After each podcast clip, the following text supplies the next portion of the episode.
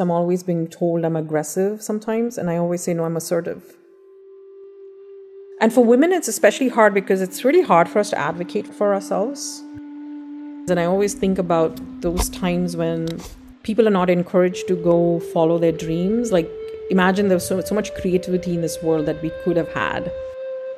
Failures and rejections, I feel like they're so important for your growth. Just imagine a world where you were only successful. I think that would just be so boring women tend to get a lot of mentors who are not sponsors, and men tend to get a lot of mentors who are sponsors. My parents never forced us to do anything that we didn't quite like. They did force me into cricket. They wanted me to play cricket because my older sister uh, played cricket for the country. Welcome to the Immigrant Computer Scientists podcast, where we talk to computer scientists who immigrated from their home countries for study or for work or for other reasons.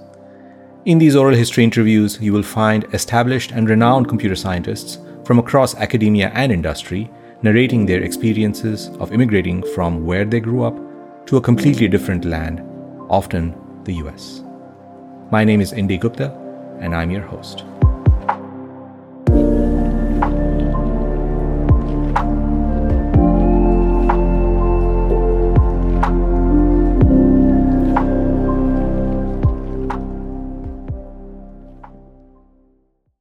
Welcome back.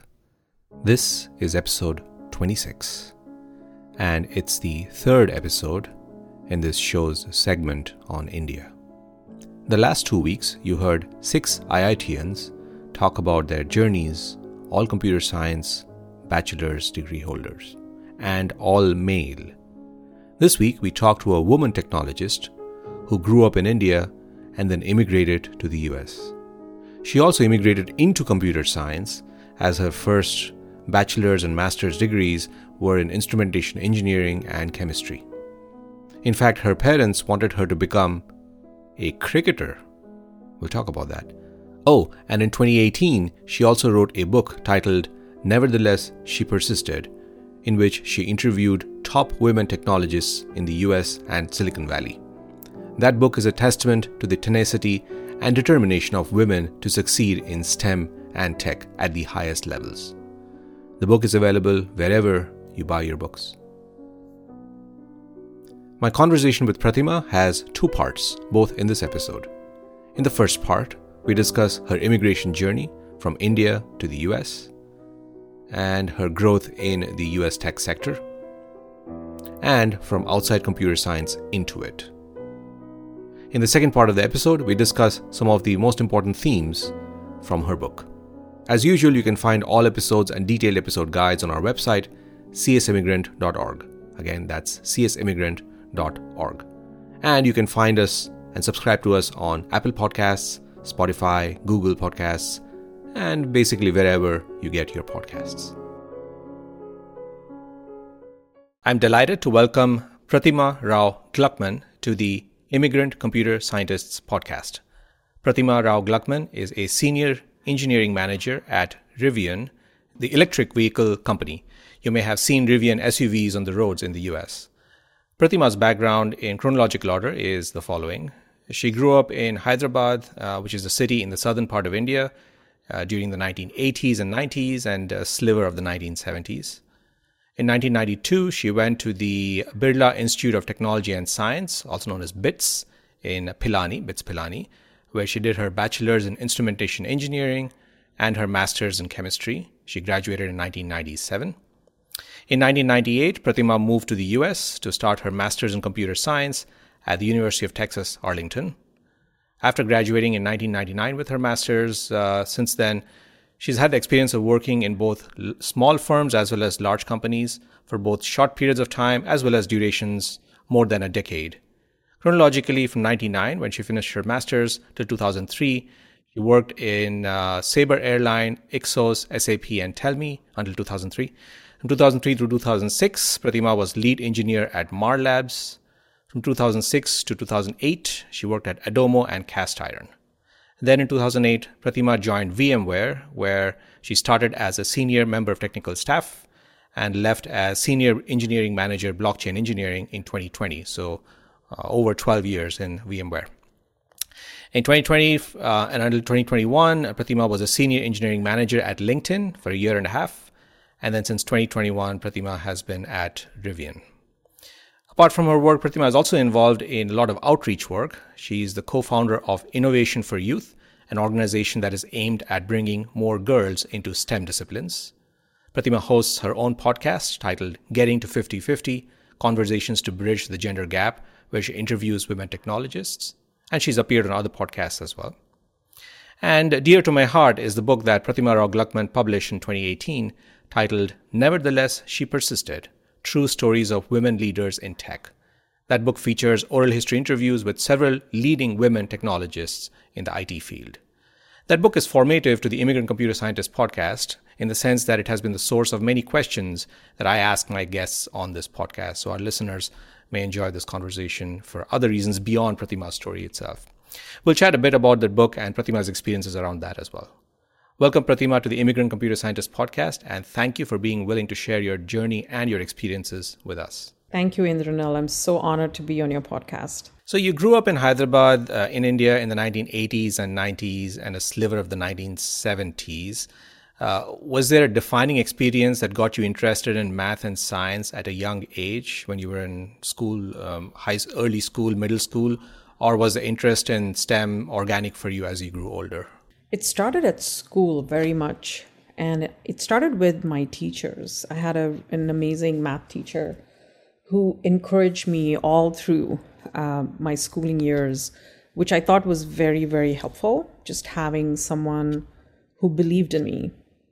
And uh, she would actually single me out in class, which was actually pretty, you know, nice for me in terms of um, just my confidence. And I think that really helped.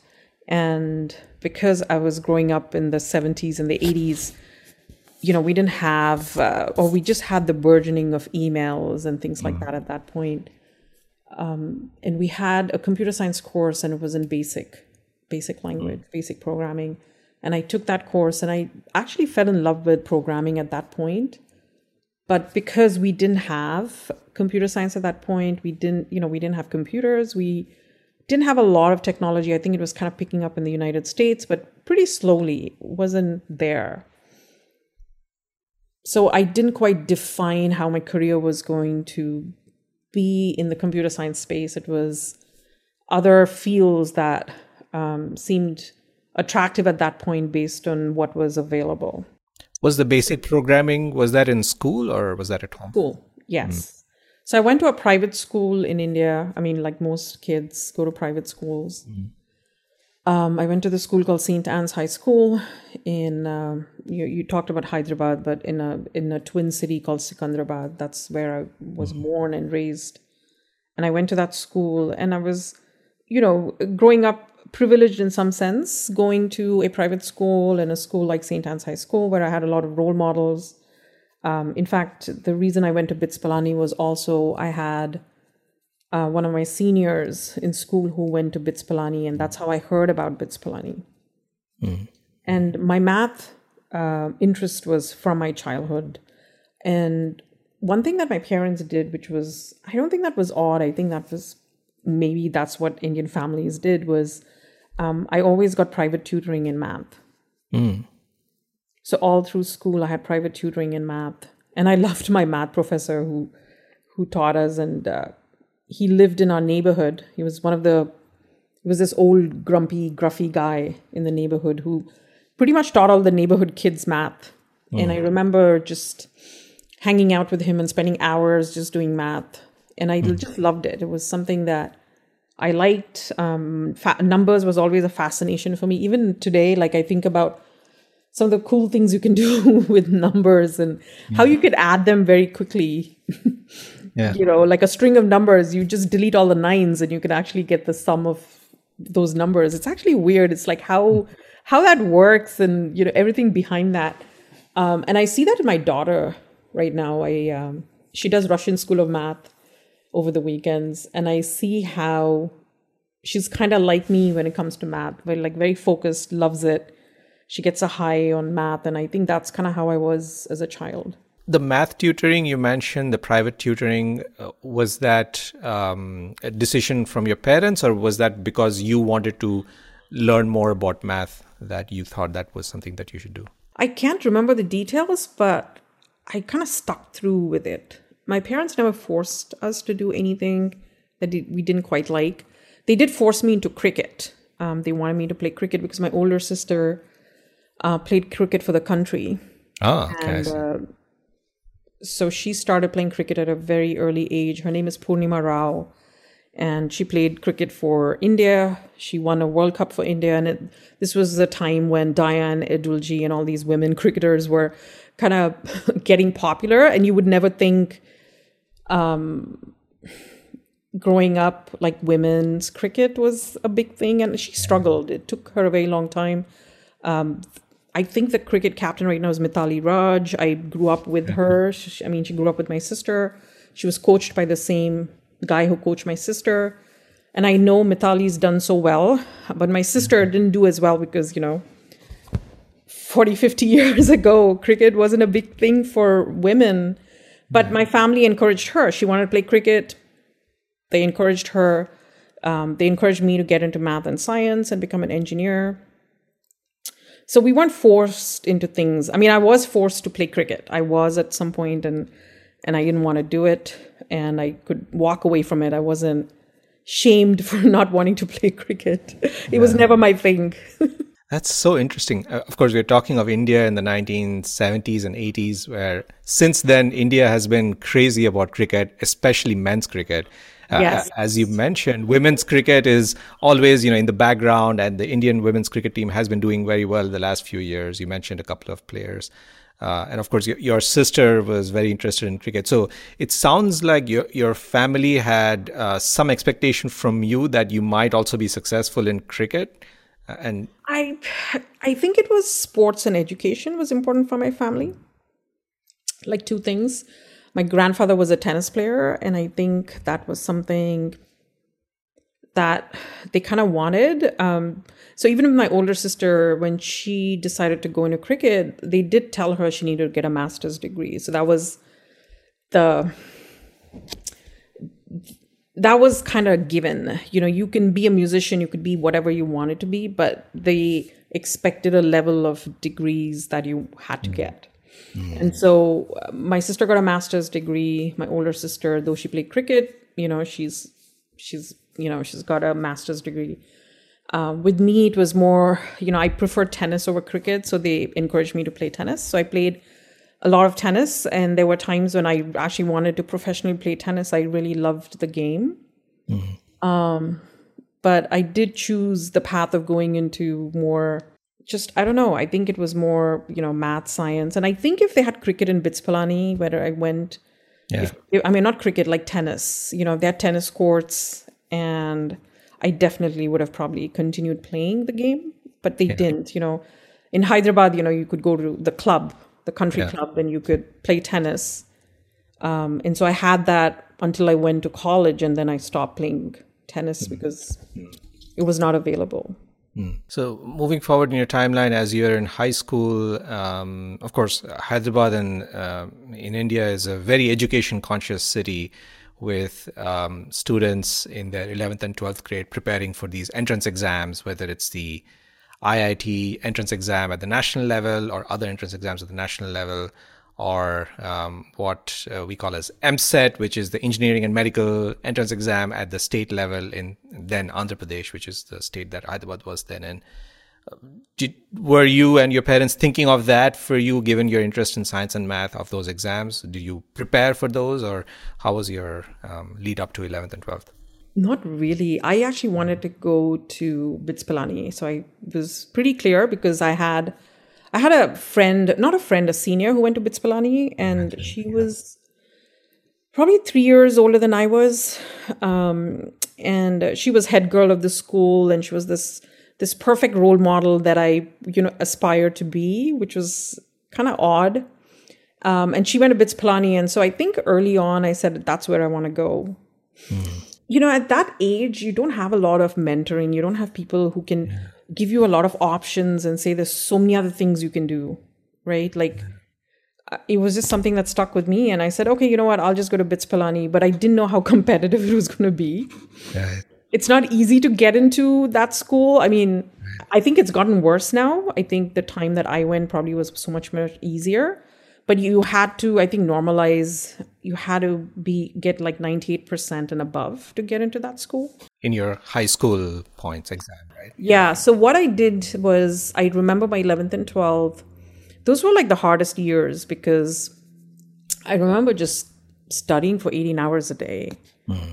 It was, you know, one of those things where I'd get on a bus, I'd, you know, travel on a bus to college, spend all day trying to study for, you know, um, all those exams that you had to pass to get into, you know, wherever you want to get to, right? Like everyone in my class had some goal to do something, like either pass, you like you said, EAMCET exam or go to IIT, and people had these different goals. Um, and the school I went to was actually it was called Gauthami School, and actually I don't even know why I went to that college, but it was one of those colleges where they just prepared you to get to these to kind of reach your goal, whatever your goal was, IIT or EAMCET or you know. Um, so it was like 18 hours a day. I remember taking a bus, you know, waking up early in the morning, you get on a bus, you um, study all day, and then I did after school tutoring, and I'd get home by 9, 10, you know, have have dinner and go to bed. And it was the same thing the next day. So it was like two years of just doing that. And and all of your friends were doing this too, right? And like classmates as well. Yes, my classmates were doing the same thing. Yes, and I the college that I went to, I think the, the people in my class were like state toppers. In fact, the girl who topped Andhra Pradesh state um, was in went to Pilani with me. I see. Yeah. Um, I don't know where I landed. I don't think I was high up there. Did you notice a diversity problem in in Gautami and in the 11th and 12th as, as students were preparing for these exams? Did you notice that there were more boys than girls or the other way around? Not in India, no. I mean, the the girl who topped class. I mean, she was female, right? Like she was number one on, in the state. Um, I mean, there were boys, but I've never felt like there were more boys than girls. Even in Pilani, it didn't feel that way, though the ratio was 11 is to 1 or something. I mean, there was a joke that, you know, if you were female in Pilani, you could date 11 boys at the same time because that was the ratio, right? Um, but uh, I never felt um, like they were smarter than us. I, I felt like we were smarter than them because we were, you know, in terms of education, we were doing much better than they were, right? Like in terms of our grades and, you know, a lot of um, things, it felt like like the girls were faring much better. Maybe Pilani was a little bit more uh, different in the sense that I felt like the girls had to study a lot to get to get a 10 point whereas the boys would you know just kind of hang around chill do nothing and then they would they would get the same grades right? Like they would get all a's and make a 10 point um, so there were people like that on campus who were like these crazy brilliant people who just would really not study or go to class like bits pilani didn't have um, you, you didn't have to attend classes you know like you there wasn't a required attendance needed. So there were students who literally didn't do anything but ended up getting good grades um, but i always felt like the women were much more hard well like were just hardworking and you know uh, felt like i didn't see any difference in gender Y- You said something very interesting, which is that as women, you felt that you needed to work uh, much harder than the than the men, than the boys. Uh, uh, can you say a bit more about that? like if we had to you know get a certain grade or something it just felt like we were much more studious you know much more focused on our work. And and i see that with my kids too like my twin boy girl. Like i feel like my my daughter is much more organized much more studious and she'll she has to put in a lot more work. And then i'll see that my son will play video games and is very distracted very disorganized. And you know he'll he'll finish his homework too. He takes a little longer for sure. I think she's much more um, she understands and she gets the concepts and he just does it without like wanting to learn or understand it's just like i just have to do it because mom's asking me to do it right mm-hmm. so i see there's that difference in them the way they approach yeah. problem solving so i've seen that i feel like i've seen that on campus too and um, even when i did my master's i felt like i was like the bookworm studied a lot and the guys that I was friends with would just, you know, drink and party and mm. always knock on my door and say, "Oh, do you want to get a drink?" And I'll be like, "Are you crazy? We have an exam tomorrow. Like, what what are you doing?" kind of thing. You know what I mean? Felt like there was much more seriousness to the way I went through school. Uh, and I'm not saying like everyone was like that. It was just the the circle I was in.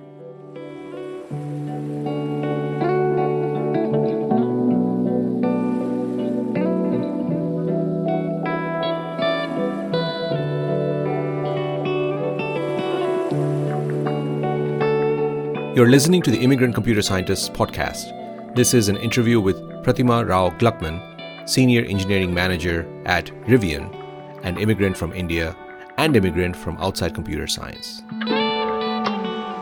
Moving forward in your timeline in BITS Pilani, uh, you did your bachelor's in instrumentation engineering and your master's in chemistry. Those are very, quite different. One is engineering, the other is pure science.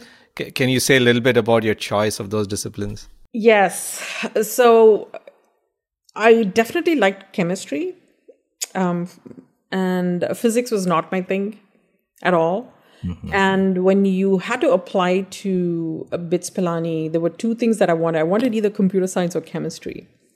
And because I didn't get the grade, you know, I think to get computer science, I probably needed like a 99.99% or something. And I came in at 98 or something like that. So I didn't make computer science. There's there's a preference you have to choose, and so I ended up getting chemistry, and it was it turned out to be a five year degree. And the first year on campus was very tough for me when I went to Pilani because mm. I think what happens um, is that when you put so much pressure on yourself through school, yeah and you um, finally make it to where you wanted to get to. Like my destination was Pilani, right? And you make it to that destination, and you know you you have this belief that you're like the smartest child in your village or your neighborhood, and then you go to this other place where there are people who are infinitely smarter than you are, right? Um, I think that causes this real disconnect in your head and it makes you feel like you're not good enough, right? So I think I went through that the first year on campus was just it was a very depressing time for me because um, coming from like Hyderabad and being like some of the smartest kids, you go to Pilani and then you're like, oh my God, I'm not the smartest kid anymore, right? Mm-hmm. Um, and if you're 17, you don't know how to handle those feelings. And it wasn't something that you could talk to people with like you know i could have a conversation about that with my mom because my mom thought i was the smartest kid right yeah, yeah, yeah. um, so the first year was hard and what happens in in schools like pilani is the first year is where you get evaluated and you have to get a certain gpa to get into computer science or something of your choice and um, and i did not I, I don't think i fared well in my i think i got like a seven pointer or something mm. And so I didn't end up getting computer science, which again was a disappointment for me. Um, and so instrumentation was was something that I was also interested in because of some courses that I took. Um, and so that was, you know, of all the programs that were there, it sounded seemed like the the second best to me. Yeah. And you must have also been quite homesick, right? Because Pilani is in the northern part of India, Hyderabad, southern part, quite far from each other. Yes. You have to take a train and then a bus and then maybe a car and all kinds of God, vehicles. It's a trek to get there. And also the weather. Um, mm. I'm not normally a person who likes to be in the cold. I don't do well in the cold. So imagine going living in a desert, you know, where it gets really cold and it gets really hot and it's this weird temperatures that um, yeah and it's also you get homesick really homesick. Yeah, yeah. yeah. And Pilani is in Rajasthan, which is one of the desert states in India. Um, gets very hot in the summer and then very cold in winters.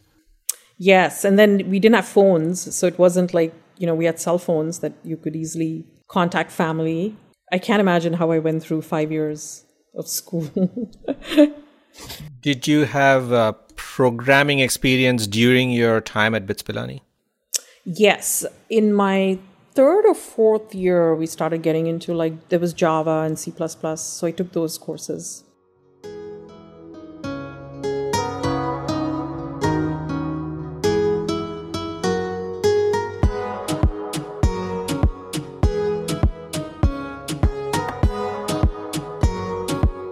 as you're nearing the end of your years at BITS Pilani and you're starting to think of your next steps in your career, what options were you considering at that point? So we had campus interviews. A lot of the campus interviews that I went through really weren't specifically targeted to my education. Um, it seemed like you know companies like Infosys and all those hot companies that were coming to campus at that time um, would really interview you on things that were so irrelevant. Like like like I had a question which um, in one of my interviews which said, "Sell me a pen,"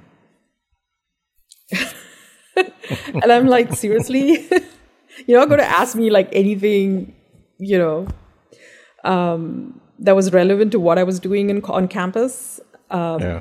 So I was very. Uh, actually and i'm the kind of the person that i kind of get you know i got very disillusioned with the whole interview process and i was like this doesn't make any sense but i knew a lot of my friends were you know really working hard on getting some of these getting through some of these interviews and like preparing for questions like that which didn't quite make sense to me and i think it was also the microsoft era where the puzzles were like a big thing you know right, right. just so um just they just don't make sense yeah, um. So I walked away from it all, and I said I'm not going to get a camp interview a job on campus. Um, and I went home and I tried out very different things when I was back home um, in terms of what I wanted to do. So I spent a lot of time really thinking about what I wanted to do. Mm. And there was this constant theme of computer science, you know, though I was not able to get um, that degree at Pilani, there was this constant theme of just going back mm. to doing something with programming and computer science. And uh, the unfortunate thing is because I didn't get a bachelor's degree in computer science, there were a lot of basic things like algorithms and data structures, you know, like that core concepts. Like, you know, it wasn't like I took, fundamentally took a course in that. So it was only in my master's that I actually did like databases and, you know, algorithms, data structures. And so I think the love for it really um, came about during that time. And I wish I had that sooner and earlier. Mm-hmm in my career. So after you graduated from BITS Pilani, uh, as you mentioned, you went back and essentially you spent some time thinking about your next steps. Yes, I took my GRE, right? Yes. And so when you applied for a master's in computer science, did you feel there was an issue with the fact that you didn't have a computer science background in terms of how your application was being evaluated? No, not really. It didn't mm. seem that that was problematic but also coming to the United States was something where I I just wanted to go to school in Texas because my sister was in Texas. I see. So I didn't apply to any schools. I just applied to UT Arlington because mm. my sister was in Fort Worth. Choices were very simple. yeah, yeah, yeah, yeah. How did your parents react to that? My parents, I think, were happy to get me out of the house after six months of just hanging out and doing nothing, um, because they were like, I think for them in their minds, they couldn't quite rationalize why I wasn't um, trying to go get a job, like just like you know everyone else. Um, you know, like my batchmates, right? Like they were working at Infosys, and actually, Infosys is the only company that comes to mind. But you know, TCS and all these Tata companies in India.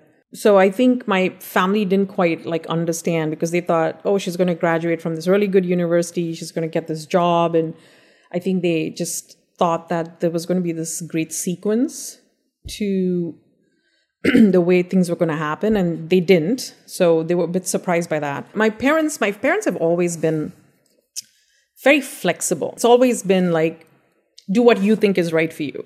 They all they never told me what to do. It was more me telling them how I wanted my life to be, you know. So after you moved to the US in 98, uh, that was to start your master's, what would you say was the hardest thing to adapt to here in the US? you know, I applied to UT Arlington and I um, landed here. I was uh, I started um, in January of 1998. I didn't. I came here without. Um, you know, I came here like I didn't have a scholarship when I came first. And we, you know, I took a loan from my family, from you know, family from a bank. I can't even remember, and I knew I had to pay them back. And so I came on campus. It's quite a bit of money. It's quite a bit of money, yes. Um, and a lot of my batchmates, there were all these new people that I was meeting on campus, and they said, "Hey, you came mid semester, so you really can get a scholarship. The computer science department's aren't giving people scholarships." And so I I was very determined to get it. And I was like, okay, if computer science is not going to give it to me, I'll just knock on every department on campus. And I ended up actually getting a scholarship in the biomedical department. Um, there was mm. this professor who was doing pretty interesting research uh, on silicon retina. So mm. this was for blind people to be able to see. Mm-hmm. And my instrumentation background really mattered. Mm. And so I got a scholarship all through. And I think that eased a lot of the pain mm-hmm. During that time. But the hardest thing was like just trying to find my feet, you know, make sure I was I had that scholarship to get me through school and adapting to it wasn't like culture, I think it was more more I, I first thing was the weather. I don't think I really like Texas weather. I I I, know this about myself. I don't thrive really well in cold areas and I've got many stories uh, around that. Um, that was one thing. I think Texas was that. I had a lot of support in terms of friends, so I think that was helpful. You mentioned your sister was also nearby. Sister was nearby, and so it was a very conscious choice of surrounding myself with people I knew and had that support structure. Yeah. Um, wh- when in your life or career did you start to become aware of the gender disparity in STEM disciplines in general? it's actually funny in 2016, right before I wrote my book. Hmm. Never, never experienced it. Back in, back in India, I mean, my sister played a man's game, right? She played cricket. Like, how how can you, when you're born and raised that way, how how do you recognize that? Like, how does your mind even comprehend that there's something like that? You know? Yeah. Yeah. Yeah. The the gender fluidity of sports and also engineering and medicine study in India. Um, I've heard this from others as well that the first time they become aware of gender disparities is after coming to the US. And Yes, and I think for me, even after coming to the US, it took me a long time. You know, 2008 to 2016 is a very, very long time. yeah, yeah, yeah. So, as you're finishing your master's, um did you consider returning to India or was staying in the US the only option that you thought of? I think staying in the US was the only option I thought of at that point. Yeah. A- And did you think of uh, because you had a you had you had some experience with the research project, the Retina project that you mentioned? Did you think of research as an option, or were you thinking, nah, it's going to be industry, and that's the obvious thing? No, it was an option. I, I think at some point PhD was there on the mm-hmm. cards. Mm-hmm. Either getting a PhD, um, I think later it was an MBA. So there was always this notion of trying to get another degree. By then, I'd already had three degrees, but mm-hmm.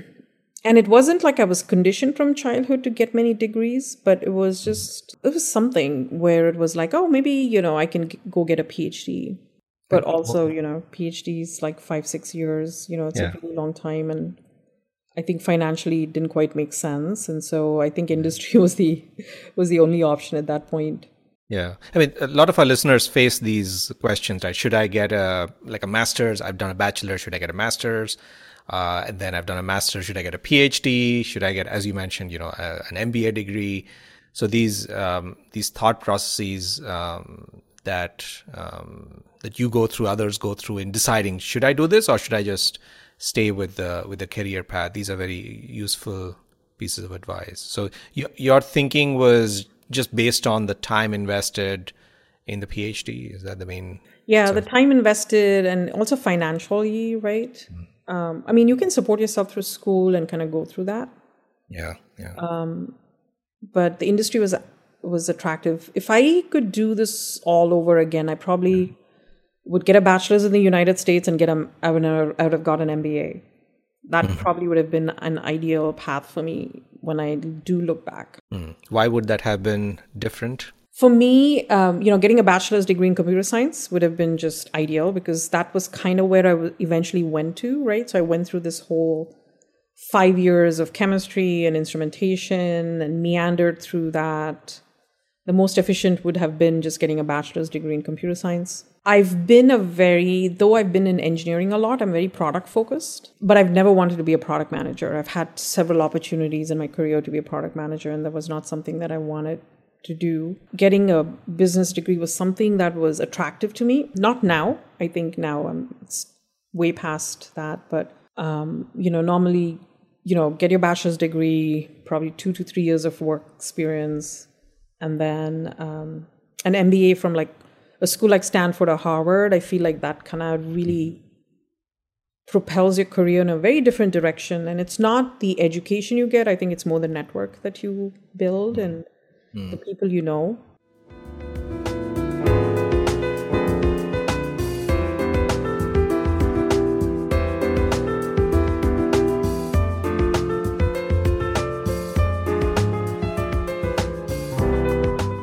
Moving forward in your timeline, you finish your master's at UT Arlington, and then you start um, uh, your move into industry. And over several years, you worked at several companies. I mentioned the names of some of the companies at the start of the episode. Was there certain characteristics you were looking for uh, in an industry job that made you switch, or was it just you know the, a function of the projects that you were working on? So initially, when I started, I worked for Sabre American Airlines in Dallas, and that immediately in the first year of working there was like a nine to five job. Mm. You know, when you're in your twenties and you go into the workforce and you work with people who are married and have kids and you know are pretty set in their careers, um, it just felt like this was the beginning of my career and it almost felt like it was the end of my career and it was like i knew i needed to do something different. So if you see i just worked at startup companies after that. I took a big chance you know i left texas. Uh, my sister actually moved to california so that was another driving factor for me um, to move to california which i think was um, a good decision and it was like the dot-com boom around that time. Um, and startup companies were fantastic because I spent a decade in startup companies. Yeah. After Sabre. Yeah. Um, which I think my second big company was VMware after that. Yeah. yeah. So that 10 years of working at startup companies really helped me um, because I was young and I had a lot of energy and I wanted to learn so much. Um, and I wanted to be in dynamic environments. Mm. Uh, but they were also hard environments to be in because startups, you know, with the dot com bust that happened, you know, laying, getting laid off, losing your job. I mean, those were real things, right? And as an immigrant, it's much harder to lose your job in this country yeah. and not being an immigrant. But I took that risk all through uh, mm. for 10 years. I took that risk and I enjoyed, uh, you know, just working at startup companies, smaller companies, felt like I had more impact I yeah. feel like I could move faster. Yeah. Yeah, because uh, as you mentioned, every time you change a job as an immigrant, you're you're on a visa. You have to get your visa kind of recertified by your new employer, and there is some unpredictability with respect to that. So, yeah, I've when I speak with uh, several immigrants, including my own former students, a lot of them say, "Well, you know, I would change my job, except there is this immigration thing, which I don't want to meddle with." So it, it takes quite a bit of courage and foresight and thinking to make those job those job jumps. Yeah. Which... And so at one point what I did was I said, you know what, this doesn't make sense. Like every time I have to switch jobs, I have to get recertified. So I worked for this consulting company that held my visa and I could go work at any company I wanted. Mm. So I worked at companies like Tellme Networks, which was fantastic. They got bought by Microsoft. Um, that was such a fun experience for me. So I did a bunch of that when I was part of this consulting company that allowed me to have that freedom where I could do go work at these different companies for short periods of time.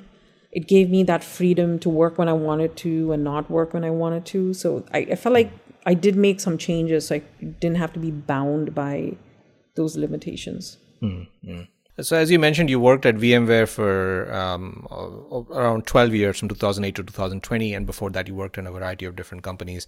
When you look for um, a work environment, uh, are there two or three things that you think characterize a very healthy work environment, and then maybe two or three red flags? These might be helpful to our listeners who are, you know, on the job market and looking for jobs.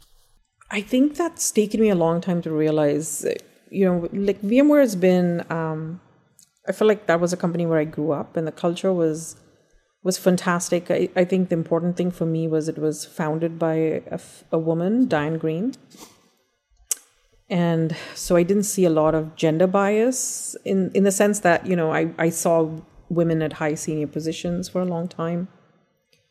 Um, and then the culture started changing a bit and i think in 2016 was you know that's when it hit me that mm.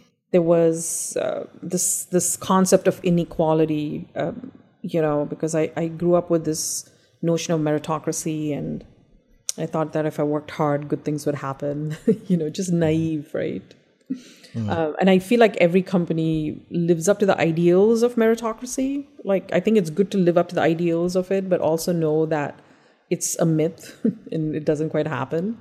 But I think companies that I would say live up to that ideal of meritocracy is a good place to work. Mm.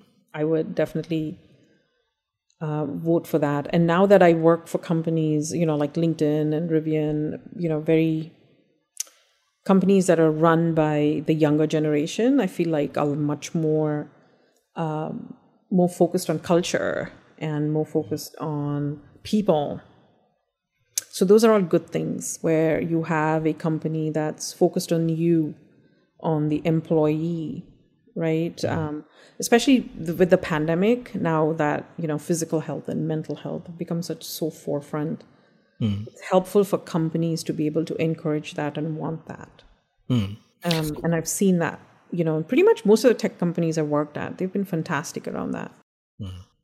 Would you say the uh, the management and the um, setting of priorities in the companies uh, uh, being either top down or being bottom up from the employees, like you were mentioning, that has changed through the 2000s and 2010s as you were in industry all these years, or has that mix stayed more or less the same?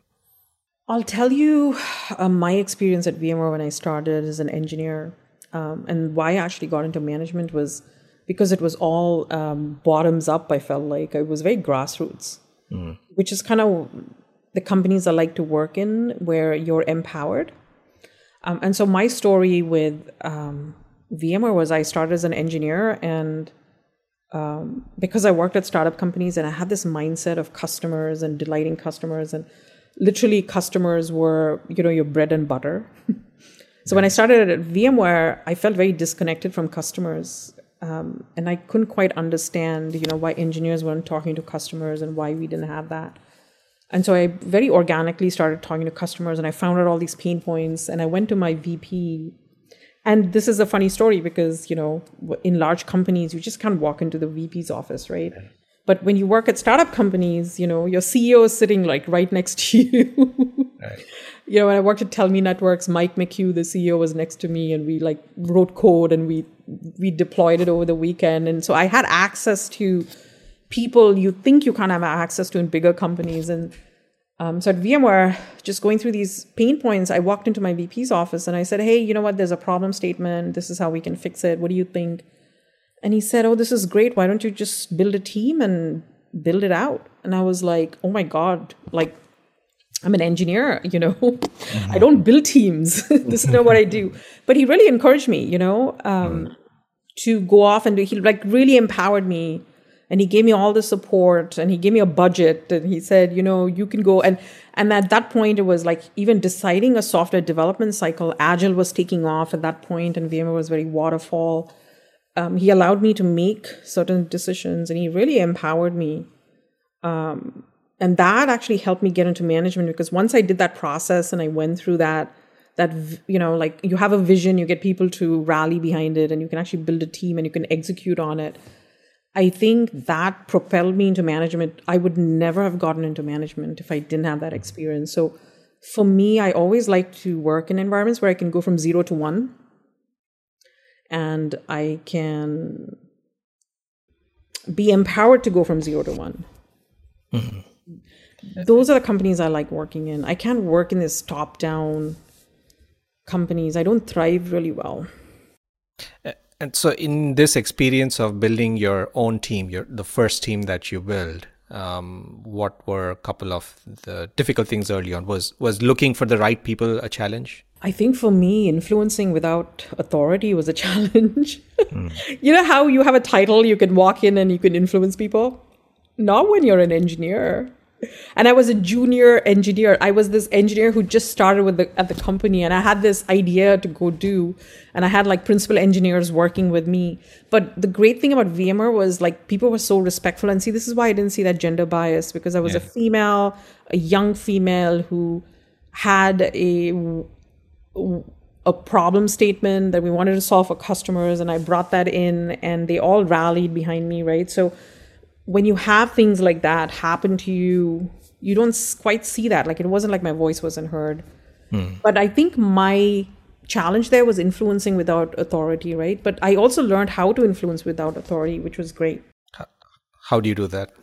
It it's a lot of data and facts, right? Hmm. Uh, like coming up with a lot of data. I felt like as an engineer, especially, is uh, people get convinced when you have the data and facts to back up anything that you're trying to say. And I think that resonated with a lot of the male engineers I worked with, which mm. were many of them. I actually didn't have any female engineers. See, that's, you know, and even then I never noticed it. Mm-hmm. Um, yeah. But very data driven. Mm.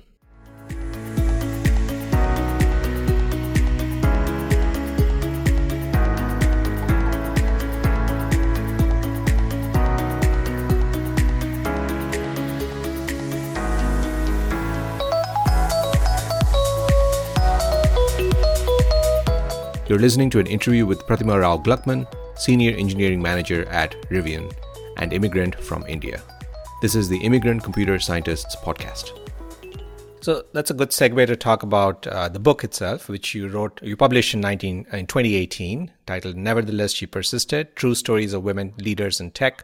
And for that book, you interviewed several women technologists. Um, uh, what gave you the idea for the book itself? So the idea came to me in 2016.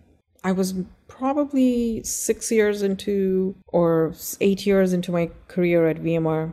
Mm-hmm. You know, until then, I felt like meritocracy kind of worked in my favor. Mm-hmm. Or whatever meritocracy ideas I had in my head, yeah, kind of worked in my favor. And then I went to the networking group at VMware because I fell in love with software defined um, networking.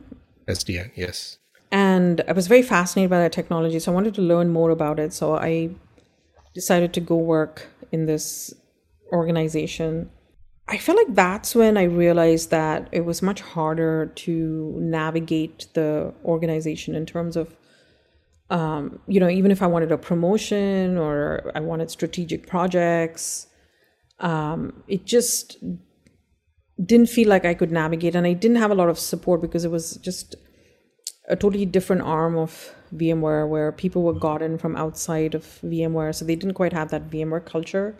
Mm. And there were zero women in high mm. positions in that business unit, which I think was very different from what I'd experienced before.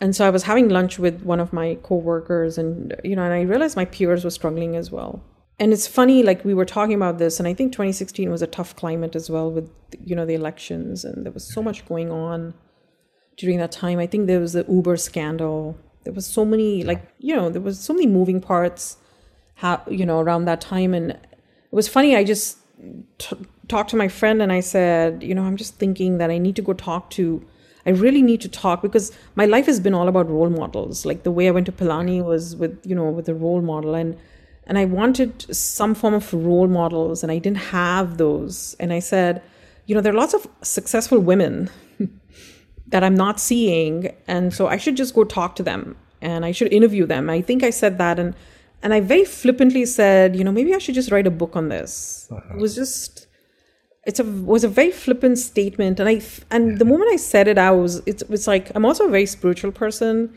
and for me it was like you know i was kind of telling the universe that this is what i wanted to do and it was like the universe was telling me that i should do it. And i came home and i told my husband those first person and he said oh that's such an amazing idea. I'll support you in any way you want. Um, and that was the journey of it. That was kind of where i kind of made up my mind i was going to do it. I just didn't know how i was going to do it i don't Yeah. know what it meant to write a book i knew nothing but i also think about if i had and my twins were two years i think two or three years they were very young Yeah. but I would always think about this like, if, you know, if my husband said something different and he said, oh no, you know what? It's such a bad time for you to do this. You've got such a big job and, you know, got to be very young kids. Um, I have an older child with special needs as well. So we have a very, um, it's not a very easy family that we're in, you know, like being a, being uh, parents of special need, a child who needs a lot of care at home and have twins who so young. It was a very unique time but he was all encouragement. He was like you should do it. But if he had said no i probably wouldn't have right? Like so it also depends and i always think about those times when people are not encouraged to go follow their dreams. Like imagine there's so, so much creativity in this world that we could have had Yeah, that's so beautifully put. How did you manage the time? As you mentioned, you had two young kids um, and a job and a career, a full-time job, and then on the side, you're starting to think of you know formulating this book and this, these interviews. How did you think you were going to manage time, and did that actually work out the way you thought it would? you know when i started off i was ambitious i 2016 i said i'll publish in 2017 and i didn't know what it meant to do that. I think it was just starting small. It was like okay let's do that first interview. In fact the first interview i did you know her book is not her, pub, her story is not in my book. Hmm. But i actually interviewed 25 women. I got 19 stories in there. I think the first step was just trying to interview these women and get on their calendars. And the first step was who I wanted to interview, Yeah, yeah. right? Um, so there was a lot of that background work that I needed to do. Right. Um, and what the funny thing with this was um, doing and writing the book gave me so much energy that helped with my work. Oh, that's interesting. And this is what I also encourage my team, like, you know, my team of engineers. I'm always telling them to think about other things that they can do that gives them a lot of energy and, you know, that vitality that they can actually bring into their regular jobs, right? Because there's going to be ups and downs with what you do at work because you're doing that day in, day out. How do you keep yourself motivated, right? And I mm. think this other side that I was pursuing helped you know my professional life and it also helped my personal life too because i felt like the times i had with my kids i was much more present with them because i knew I, it was very limited That's an interesting idea. The the fact that sometimes we think of time management or the 24 hours in a day as um, that's all there is, and we think of time management as a zero sum game. I take one hour away from this, I have to give one hour to this. But I guess what I'm learning from what you're saying is that sometimes you do an extra thing, it gives you energy for the things you're already doing. yeah oh yeah definitely Very interesting. And this is especially useful because often in the tech field, uh, I've seen this with grad students and also in industry, we get so wrapped up in our work that we barely get time for other things. And when I talk with people, hey, do you have hobbies? Do you have other things? They're like, eh, no, not really. You know, this job is all there is, and and they're, and they're not even willing to think of something small apart from you know watching Netflix and chilling. Yeah and the way i met my husband was also you know doing something outside of my job. Hmm. You know when you're single and you work at startup companies you know you don't tend to have a life. But i think the way i always led my life was i always did things outside of my work. So i you know when i was at startup companies i ran a lot of marathons and that gave me a high. It helped my pers- my professional life you know i learned different languages i played different instruments you know i was always learning on this side and the way i met my husband was i wanted to teach music to kids and so i did something called music for minors and he's a musician he was there that's how i met him but i've always done something outside of my professional life mm. all through. You know, it's never ever been. I think the pandemic, it's a different story. like a lot of things I can't do outside of these four walls in some sense, which is kind of sad, but that's kind of how it's always been for me. Yeah, yeah. What, what musical instruments do you play and does your husband play? So he, I'm not a musician. I, I'm a wannabe musician. I'm always learning to, you know, so I dabble a little bit with the piano and, you know, um, the guitar. Those were like the two instruments. Um, but my husband plays the xylophone. He's actually a jazz Oh, musician. nice. I always Oh, joke nice. that people pay to listen to him and I have to pay people to listen to me. That's very interesting. So returning to your book, you mentioned having make you know making the list of who you wanted to talk with. How did you go about that? What was your thinking in selecting the 25 women that you spoke with? I started off with VMware. I looked at all the women at VMware and I said, okay, who are these successful women? Um, and VMware has this yearly conference called Radio, which is an innovation conference. And so I, you know, made sure to talk to a lot of the women in that setting. Um, so that was the first thing that I did. And I used some of these women to introduce me to other women. So that was like another way of networking. Um, and then I would go to women conferences and I would listen to a lot of these speakers and I would identify the women that I really wanted to speak to. And uh, LinkedIn was my friend. It's funny that I actually went and worked for them. Uh, it's an amazing social platform. Um, and so I would go there and say, okay, who's connected to this person that I want to talk to? And then I would talk to that person and see if I could get an introduction. So it was just things like that where I just, you know, either stumbled on upon women because they were introduced to me by other women, or I stumbled upon them at conferences. And um, this other thing I'll tell you is the woman who wrote my foreword, Danielle. She, um, I think, um, Arianna Huffington once tweeted about her or, or tagged her in some post and i looked at her uh, danielle feinberg and i looked at her profile and she worked at pixar and she did lighting for toy story and you know um, she did lighting for all the pixar movies. And i was so fascinated by her and i sent her an email and i said i'm writing this book. Are you willing to read it and write a foreword for it she wrote back right away like in two hours and i was so excited and she said i'm happy to do it for you. Um, and she actually wrote the foreword when she was invited to bits pilani. And she was in rajasthan. She was on a train. You know that rajasthan train? Yeah. um, and she said the sun was rising and she was writing my foreword and she was like she said i can't believe i'm doing this. Like she couldn't believe that she was writing a foreword for this woman and we've never met.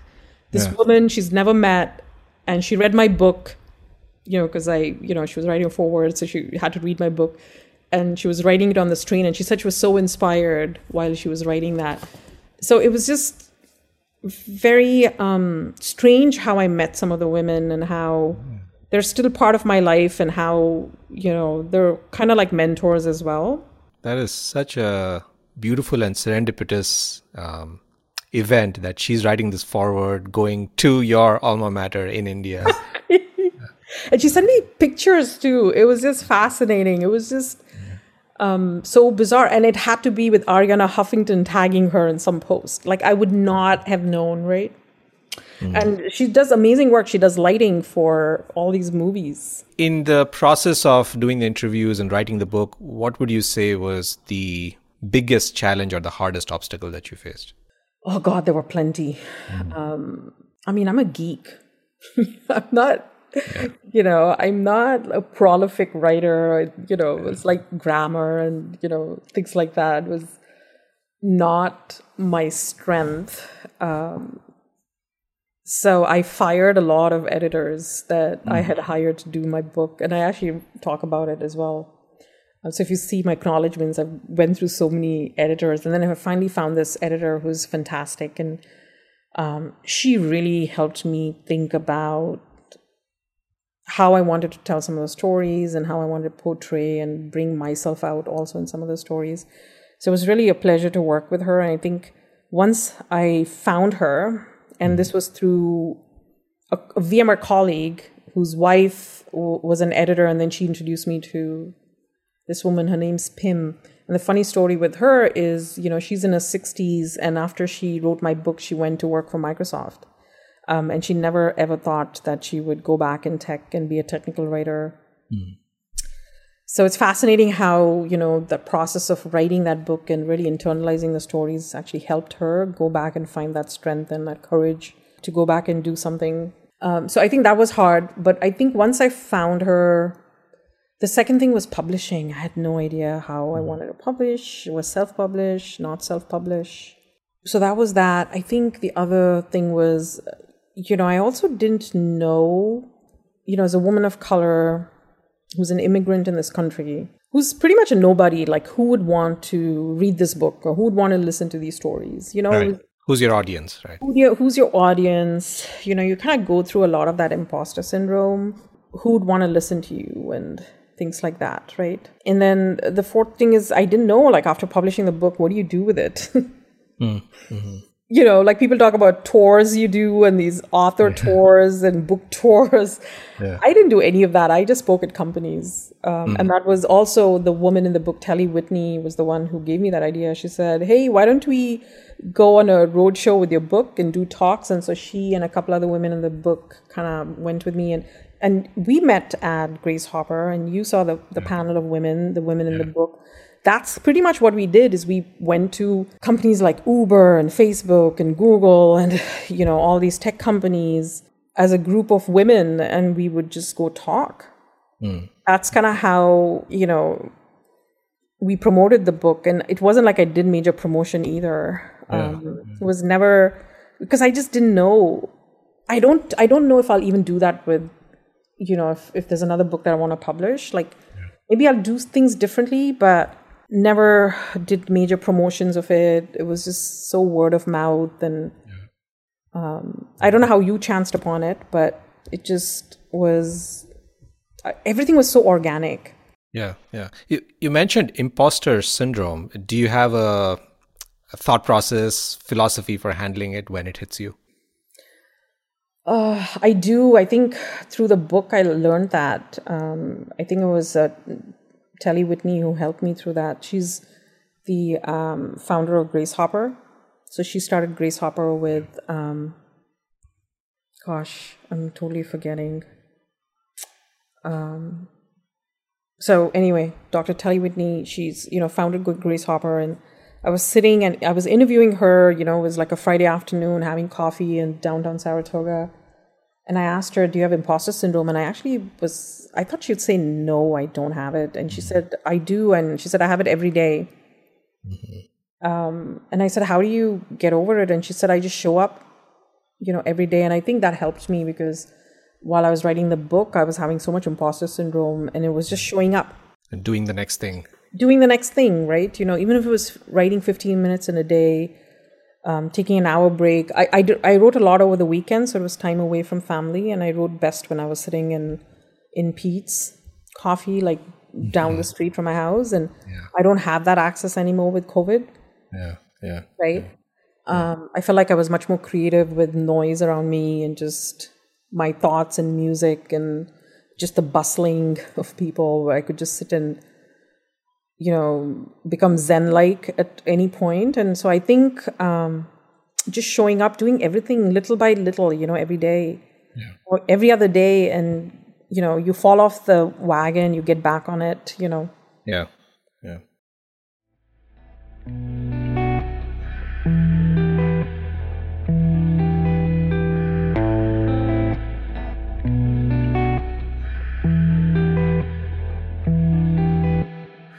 You're listening to an interview with Pratima Rao Gluckman, Senior Engineering Manager at Rivian and immigrant from India. This is the Immigrant Computer Scientists Podcast.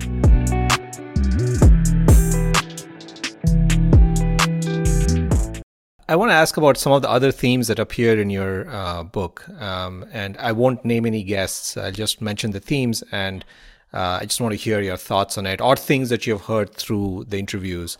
Um, the first thing I want to ask about is negotiating for oneself, negotiating for salaries, resources at a job or a new position is uh, is always hard. It's uh, particularly hard for women in tech. Um, are, are there good strategies that women in tech uh, should uh, adopt or think about as they're negotiating?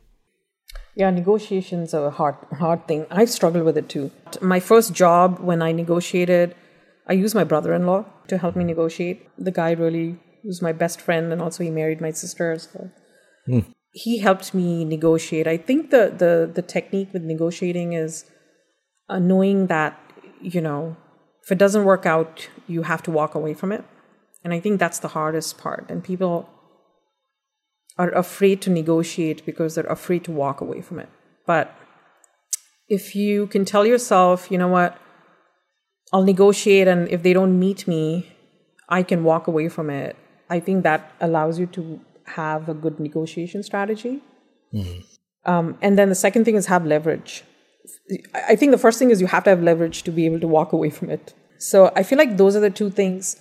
And for women, it's especially hard because it's really hard for us to advocate for for ourselves. Right.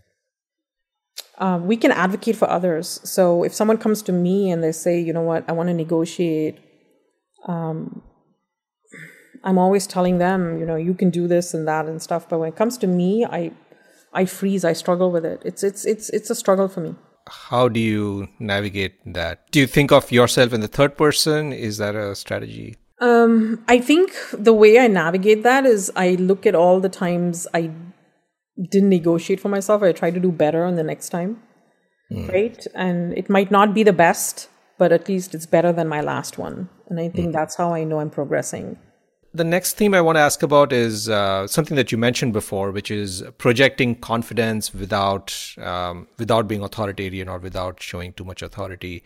Um, th- I was reading this very interesting book by um, Alice Eagly and Linda Carli, Through the Labyrinth: The Truth About How Women Become Leaders. And there, there's this discussion of uh, men being agentic, women being communal, and it going kind of against uh, the grain. Um, have you seen others approach this act of balancing this projection with the right amount of confidence without looking aggressive? Yeah, uh, you know, I also talk about uh, Into the Labyrinth in my book because I read that book and you know there was there was so many things that was like such a it was really eye opening for me. But what I feel is that I think in the last couple of years we have changed the narrative to be bring your authentic self to work. Mm and I feel like that has uh, kind of t- taken that balance away, right? Like you don't need to have that balance of am I aggressive? Am I too nice? Or do I have to be a certain way? I think people are basically saying if you're authentic, you bring your authentic self to work. It shouldn't, all that stuff shouldn't matter. And I don't know how well being authentic works for women but what I'm seeing is that it's working fine only because men are bringing their authentic selves to work. Mm. It almost feels like when men can normalize something, it gets easier for the women. Yeah. you know what I mean? Um, so I've seen that, and I'm seeing a lot of male leaders be very authentic in their leadership. Mm. I'm seeing a lot more authentic leadership with with men. Mm um, which I think is normalizing it for women. That's I feel like that's my theory. I don't think, and we've been pushing for authenticity, and, and that's something that women have always brought to the table is authentic leadership, and that's where that it becomes a double-edged sword. Yeah, right? yeah. Um, but I think now that we're seeing more men be much more vulnerable in their leadership mm. or much more authentic in their leadership, I feel like it's normalizing it for women and I feel like it's getting much better now. And also, I think we're talking about it and we're speaking about it. Uh, for instance, I'm always being told I'm aggressive sometimes, and I always say, no, I'm assertive. Mm. So I always try to change the narrative, and then people are much more open to listening to that.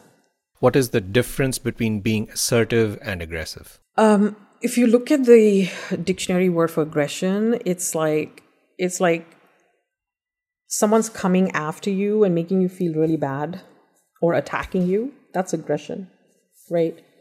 Um, being assertive is, you know, believing in something and actually voicing that um, belief. Mm. Right? Is being assertive and being aggressive is more like coming after you and attacking you and uh, personally attacking you or things like that, right? So when women tend to be assertive and they speak up and they want their voice to be heard and they disagree, right? It may not be, they're not attacking you or they're not doing anything of that sort. They're just being assertive. But I think that behavior is assumed ag- as aggressive. And so people confuse the two. They actually are saying assertive, but they're using a wrong word to describe that behavior.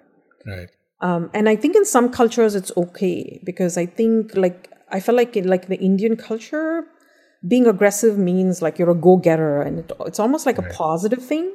Right. But I feel like in the American culture, it's not. American culture, it's not. So making that distinction and really educating people, I feel like is helping. What cues do you take or what times do you say, okay, now I need to go and have this conversation with this person and make this distinction clear to them? Do you do it like in a meeting when someone says something and you feel, oh, this person doesn't understand the difference between assertiveness and aggressiveness? Or do you do it um, like out of band, outside the meeting? Uh, How do you go about that? Yeah, I mean, you you know, if you're singling someone out, you it's best to do it privately, in you know, face to face, um, and not make it personal, right? Um, and so have that conversation around that. So I will call call that out, but I do it privately and respectfully, you know, on the side. Recently, I was in some meeting a couple of years ago, and there was a conversation on mentorship, a lot, um, especially for women and I actually strongly feel that women are over mentored and under sponsored. And so I really want women to get more sponsors than mentors. And so it was a group of men who were having this conversation about mentoring. And so I, I brought up this conversation about sponsorship. And so I did it in a broader group uh, because I wanted all of them to hear it. So, you know, at that point, I kind of raised awareness around that. That's interesting. You said women are over mentored and under sponsored. Uh, what is the difference between being a sponsor and being a mentor? So I always say like mentors talk to you and sponsors talk about you. Um, and you want people to talk about you and advocate for you, right? Um, and so we found that women tend to get a lot of mentors who are not sponsors, and men tend to get a lot of mentors who are sponsors. And so there's a Harvard study where they found that women don't get promoted as often because they don't have enough sponsorship opportunities within companies, which is true. Um, I've seen that in my own career, and I've seen women who are successful have multiple sponsors. Sort of relatedly, another theme that I observed in the book was um, uh, as women take on more responsibility, they get promoted as well. Uh, and one of the themes I observed is the theme of asking for promotion before taking on more responsibility. Is this uh, is this something that you remember from your interviews?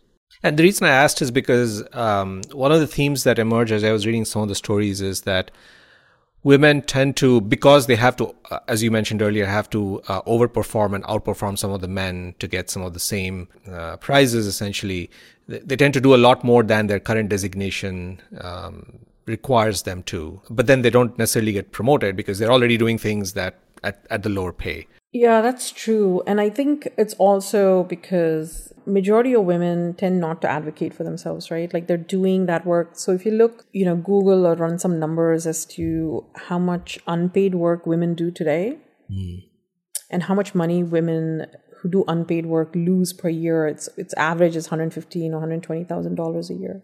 So there's a lot of unpaid work that we do and there's a lot of work that we don't get credited for and we just it's just assumed that because of your gender you know that's what you know you do you do and but i think that's because we also don't talk about it right? Like we don't Right. advocate for it talk about it make a big deal of it.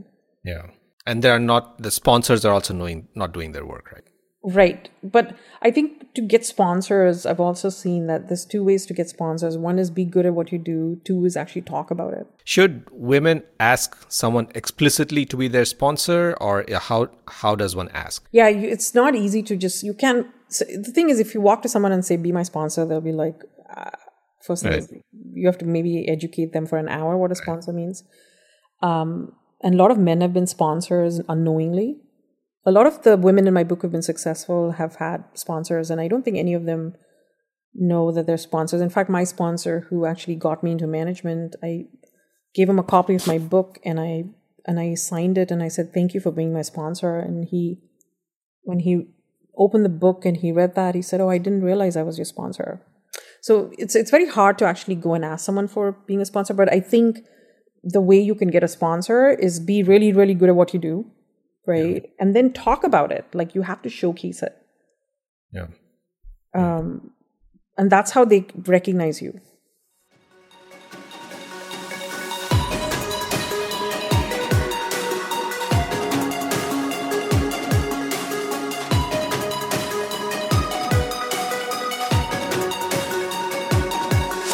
Um, I have two or three more questions left. Uh, my next question is about uh, I asked earlier about imposter syndrome. I want to ask about a different side of the coin, which is uh, handling failures and rejections. All of us face failures and rejections in our life. Uh, what is your philosophy towards approaching failures and rejections? It's interesting with failures and rejections. I feel like they're so important for your growth. Just imagine a world where you are only successful. Yeah. I think that would just be so boring. Like literally. Where where you're always winning. You're always winning. I mean, oh, you know, I mean, how does how do you grow with that, right? And uh, failures is so important, so critical for your growth in so many ways. And I think it brings in so much creativity and so much innovation. You know, just not in your life, but in other people's lives, right? Mm even with this pandemic, it's been so tough, but there's been so much. We've had failures, but we've also had successes, and we're always striving to be successful, but we're also failing miserably as we go mm-hmm. along, right? Mm-hmm. Um, and I think it's important for us to have those failures um, because it really helps you get that growth mindset. So when you face a failure or rejection in your personal or or professional life, is your is your thinking, well, you know, this is just part of the process. Let me just move on. Oh yeah, it's just part of the process. You know, I'll, for me, I'll tell you when I try to quit VMware and been there for 11, 10, 11 years, mm. you know, you're out of the job market and, you know, it's job market's like dating, right? Like trying yeah. to find another prospective yeah. employer and um, you might get one offer, but you probably fail like nine companies, right? Interviews. Right. right. You have to go kiss so many frogs to find your prince, right? And, uh, but if you don't do that, and you don't fail. I felt like just when I came out and I said I wanted to go find another job, and it was a very scary time for me because, you know, not in the job market. You know, the world kind of moved on, and I was in the enterprise space, and I interviewed tons and I failed tons of interviews, but I felt like I learned so much and I got better and better and better and better. And then finally, you know, the companies I found were like the best companies that you know I wanted and they wanted and you know and uh, and I and this is what I tell women too like I interview tons of women who have probably been with the same company for a long time even mm-hmm. men right they're afraid to kind of go out and find that job or that thing and you know they'll go interview one or two places and they fail and they just give up and they say yeah. you know what I'll just stay with this boring job and suffer through it right but I feel like that those failures really help. Uh, I want to ask a question about um, gender fluidity and gender free roles in the family and also, I guess, in the workplace, but largely in the family. I think you and your husband, you have spoken about this a bit, have um, um, quite a bit of a gender free distribution of responsibilities to some extent, and, and you have talked about how that's helped your career. Do you think that is the way in which uh, we um, I guess, incentivize or make the path for young girls to make it into STEM and into engineering in the future, just having gender-free roles, uh, or are you are you more of the viewpoint that traditional families are also okay and that's fine too? You know, that's a hard one um, for me because it's been very fluid in my life. You know, having my husband be a stay-at-home dad for many years. Actually, now yeah. he's going. He's actually working full time outside the home. Yeah which is interesting for me because now I have to be a parent to my kids,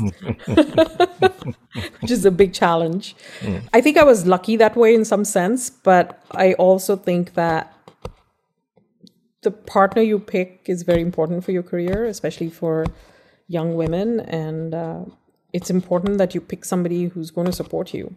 Yeah, this is an advice that I I heard um, a couple of women say at the Grace Hopper conference that that you and I were at in 2019, and then I've heard it a couple of times and I've heard people protesting against it as well, which is the following statement that I've heard women say um, choosing the right partner is really important to your career. Uh, and and it's true. The amount of support they provide is very important. At the same time, uh, it flies uh, kind of against this philosophy of what does my personal life have to do with my career? I should be able to advance my career without having it depend on my personal life. Uh, do you find those two contradictory, or are they kind of? I can't imagine how you would progress in your career if you if you didn't have the support in your personal life. Beats me. If somebody has figured that out, I'd like to hear. you know, they're intertwined in a weird way, right? Yeah. Uh, speaking of gender fluidity, do you would you say uh, when you were young, when you were a child, you observed that in your family among your uh, mother and father, or was it a more traditional family? Um, my family is was weird. I mean, they were traditional family. You know, I saw the women in the kitchen all the time, and I think that's kind of where I told myself at a very young age that I wasn't going to be that person, right? Like I felt like the women in my family, not my mom, but you know, like I grew up in a in a joint family where you know I grew up with my cousins and things like that, where mm. the women would wake up, you know, breakfast, and then it was lunch and dinner, and that's it was like Groundhog Day every day, mm-hmm. right? Mm-hmm. And so I knew very early on that's not what I wanted to do. So I didn't grow up you know, and I talk about this in my book too. My mom was very ambitious; she wanted a life of her own, but my my dad really stopped her from doing a lot of those things because he was a very traditional guy. At that mm. time, you know, the man goes to work, the woman stays home with the kids, and you know, I'm the youngest of four kids, and so my mom made some choices, but she was very unhappy, mm. extremely unhappy during that process. Mm. And she wasn't present with the kids because she was so unhappy. She was ambitious. She wanted to go out. She wanted to do stuff, but my dad never let her do it. Mm. So I saw that. I saw that theme of unhappiness with my mom, and I saw a lot of women just also unhappy, stuck with, you know, just cooking all day and right. feeding families, right? Like that was their value. Right, right. Um, and I think growing up traditionally actually helped me, I felt, mm. because I wanted to break out of that. Uh, last question, very open ended. Uh, is there anything else we didn't cover that you wanted to talk about? I think one thing maybe is just how COVID has impacted women. Yeah. Um, in terms of how the burden is on women a lot more, I feel taking care of kids, taking care of older people, and uh, not having that support. And I was, I was just watching something which was kind of sad. Uh, was in South Africa how many young women were getting pregnant, like in their teenage years, because they're now stuck at home in abusive families and Mm. Um, the pandemic has really has closed off that that that space where like they could you know run away from home or go somewhere or do something right, right. so i feel like you know in the united states and you know richer countries were maybe blessed but i think in the poor poorer countries i think women are really struggling with the pandemic it this pandemic is going to have such a huge impact yeah. Um, and there's also a lot of women who are also you know mental health who are actually killing themselves there's right. you know there's lots happening right now and there's so many celebrity women who are having mental health problems. Yeah yeah yeah. So i think this it worries me. I think the impact of the pandemic is going to be pretty big and i i don't know how we're going to come out at the end of it. Yeah and even in uh, even in the us i think it's been um, hard on uh, parents women who are parents and have to take care of kids at home also have to work and you know do all the other things that are necessary at home. And uh, i've heard uh, i've heard discussions that even after covid subsides in the post pandemic world because now it's just easier to work at home that's kind of the way a lot of the industry is going to be if not all of it uh, just because it's a more comfortable thing. But that that's a very hard uh, situation for women to remain in where they have to take care of a lot of things at home at the same time plus also have a career and create a career. Yeah i feel like if you ask me what's been the hardest thing through my entire life i think just navigating through the pandemic has been the hardest for me. I've uh, i've i think i've i'm a much different person than i was pre-covid. Just internally um, are there specific things you can point to that are different? Yeah i mean i was a very people person I drew mm. a lot of energy being with people. You know, I love traveling, being on stage, being talking to people. I think the pandemic has caused a lot of anxiety in terms of now, you know, I'm when I'm around people, I'm anxious. you know, so there's um, there's th- that shift that has happened, um, and I see that in myself, which is kind of sad because you take somebody who gets life from other people who's now just feels is fearful of it, right? So it has had a huge impact on me as a person, and I'm a lot different than I was pre pandemic right now. Yeah. Well, uh, here's to hoping that in the post pandemic world, we all are able to reclaim some part of ourselves. Um, at least the positive side. I know. I, I, I hope it's like muscle memory and it'll come back to me. It'll take some time. Yeah. I'll be rusty and then I'll be back. Well, uh, thank you, Pratima, for sharing your journey and your experiences and your thoughts with us. Thank you for coming on the podcast. Thank you so much for having me. I hope you enjoyed that episode. This is the third and last episode of the show's segment on India. If you haven't already done so, you can listen to our previous two episodes featuring technologists who graduated from IIT Madras or IIT Chennai in India in 1998 as they look back and discuss their immigration journey over 23 years. Those two episodes were recorded uh, in a real live room with all of us present in the same room. Next week, we start a completely new segment featuring top technologists from a new country. The guests on that upcoming segment include a Godel Prize winner, a MacArthur Fellowship winner, also known as a Genius Grant, who is also a cancer survivor, and a technologist ranked by Business Insider as number 4 on the list of 22 most powerful women engineers in the world. And they all immigrated from the same country, which itself has a very long history that uh, we will discuss on those episodes. Coming next week, stay tuned. As usual, you can find all episodes and detailed episode guides on our website, csimmigrant.org. Again, that's csimmigrant.org. And you can find us and subscribe to us on Apple Podcasts, Spotify, Google Podcasts, and basically wherever you get your podcasts. All the music used in episodes of the Immigrant Computer Scientist podcast is royalty free. All voice recordings were performed with and are reproduced with full consent of narrators and participants. You can find music credits on our website. Join the online discussion about this podcast on all major social media, including Twitter and Facebook, with the handle CSImmigrant and hashtag CSImmigrant. And of course, the episode guide is available at our website, csimmigrant.org. This is the Immigrant Computer Scientists Podcast.